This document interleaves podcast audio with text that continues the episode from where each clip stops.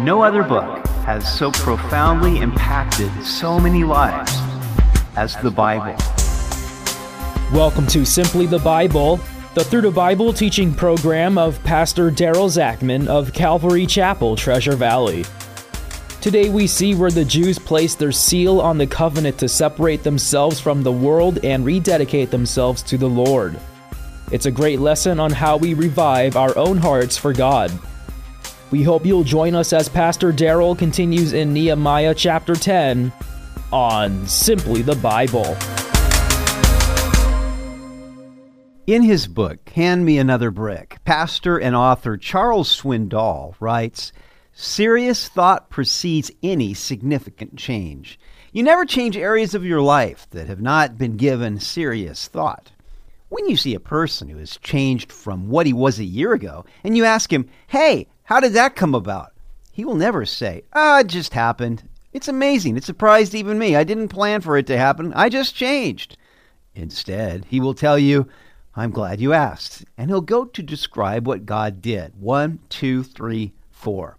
Change comes on the heels of deep, honest thinking about our lives. Now, as the Jews gathered in Jerusalem for the reading of the book of the law, they were convicted of their sins and desired to renew their covenant with the Lord. They wanted to make significant changes, but they wanted to take it a step further than merely making a verbal promise that would easily be broken. They wanted to sign on the dotted line to give permanency to their commitment. So a total of 84 people signed their names to renew their covenant with Yahweh. In verses 1 through 8 of chapter 10, Nehemiah is the first to affix his seal on the document, followed by 22 priests. In verses 9 through 13, we are given the names of 17 Levites who signed, and then 44 leaders of the people who placed their seal on the document. That brings us to verse 28. Now, the rest of the people, the priests, the Levites, the gatekeepers, the singers, the Nethinim, and all those who had separated themselves from the peoples of the land to the law of God, their wives, their sons, and their daughters, everyone who had knowledge and understanding.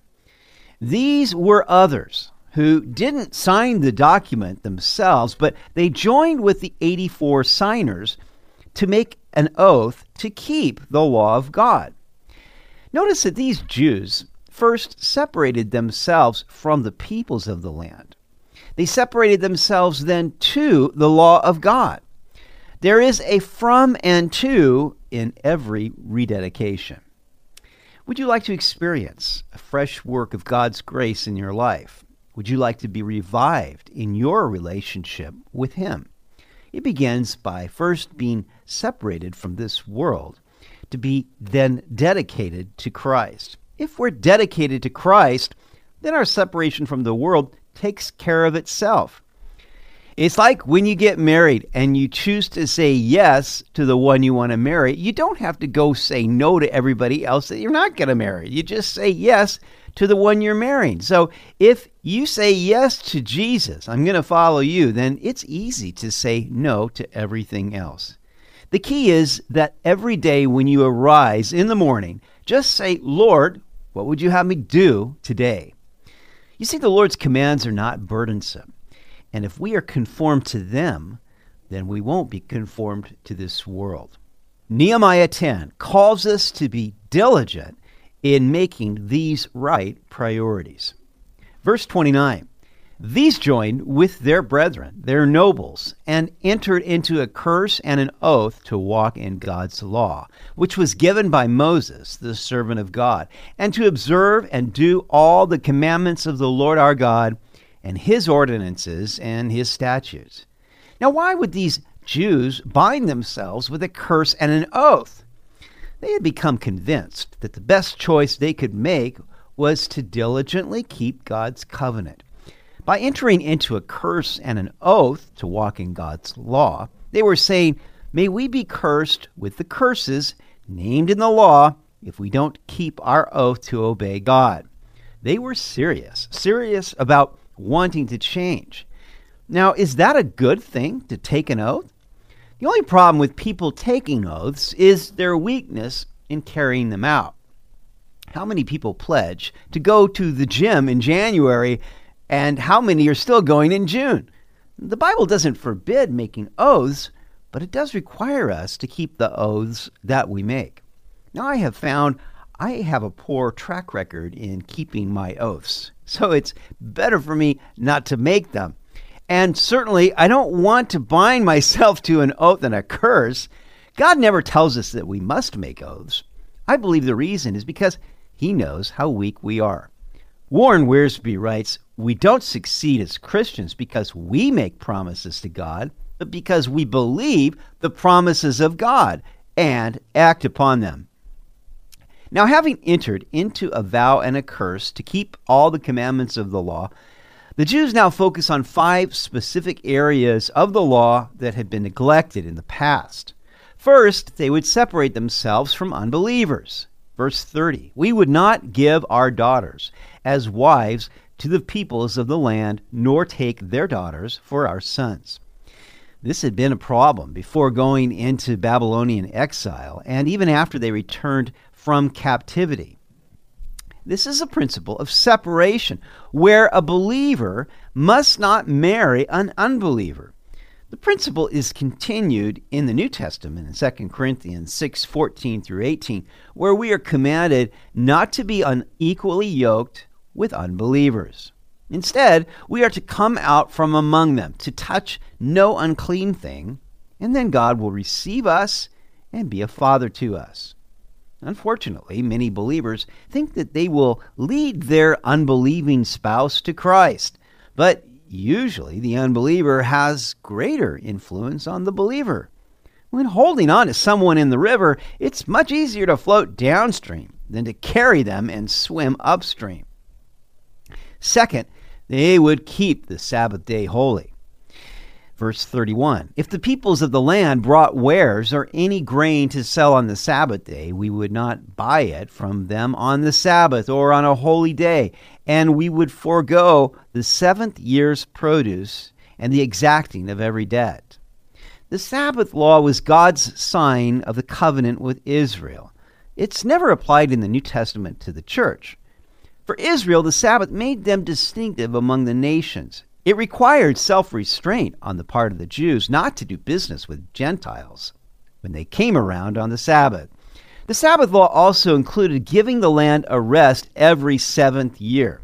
It was because the Jews had neglected to do this for 490 years that God kept them into captivity for 70 years, giving the rest to the land that they had neglected to do. And then they were to cancel debts in the seventh year. Now, that would require faith because they would have to trust God to make it up to them, even though they had the loss of revenue. Keeping God's commandments often requires faith. We must believe that God will bless us for being obedient, even when we can't make it add up on paper. Third, they would maintain the house of God by bringing the temple tax and the wood. Also, we made ordinances for ourselves to exact from ourselves yearly one third of a shekel for the service of the house of our God, for the showbread, for the regular grain offering, for the regular burnt offering of the Sabbaths, the new moons, and the set feasts, for the holy things, for the sin offerings to make atonement for Israel, and all the work of the house of our God. We cast lots among the priests, the Levites, and the people for bringing the wood offering into the house of our God, according to our fathers' houses, at the appointed times, year by year, to burn on the altar of the Lord our God, as it is written in the law. Now, the law required each man to give a half shekel annually. This was also the way they took an annual census. In Jesus' day, this was known as the temple tax because it was used to fund the service of the house of God. In addition, much wood was needed for the temple, for the fire on the altar was never to go out. The priests, Levites, and people would share the burden of providing this. Now, God no longer dwells in a house made with hands, because we are the temple of the Holy Spirit. However, our willingness to provide for the work of the ministry is an indicator of our spiritual life. If we neglect to support God's work, it shows we consider material things to be more important than spiritual things. And that shows our priorities are out of whack. I love the imagery of everybody providing wood for the fire on the altar. The fire of passion for the Lord should never go out in the church. It's the passion of our love for Jesus that shines brightly and attracts others to him. So, how do we keep the fire burning? We must all do our part, bringing our wood to add to the fire.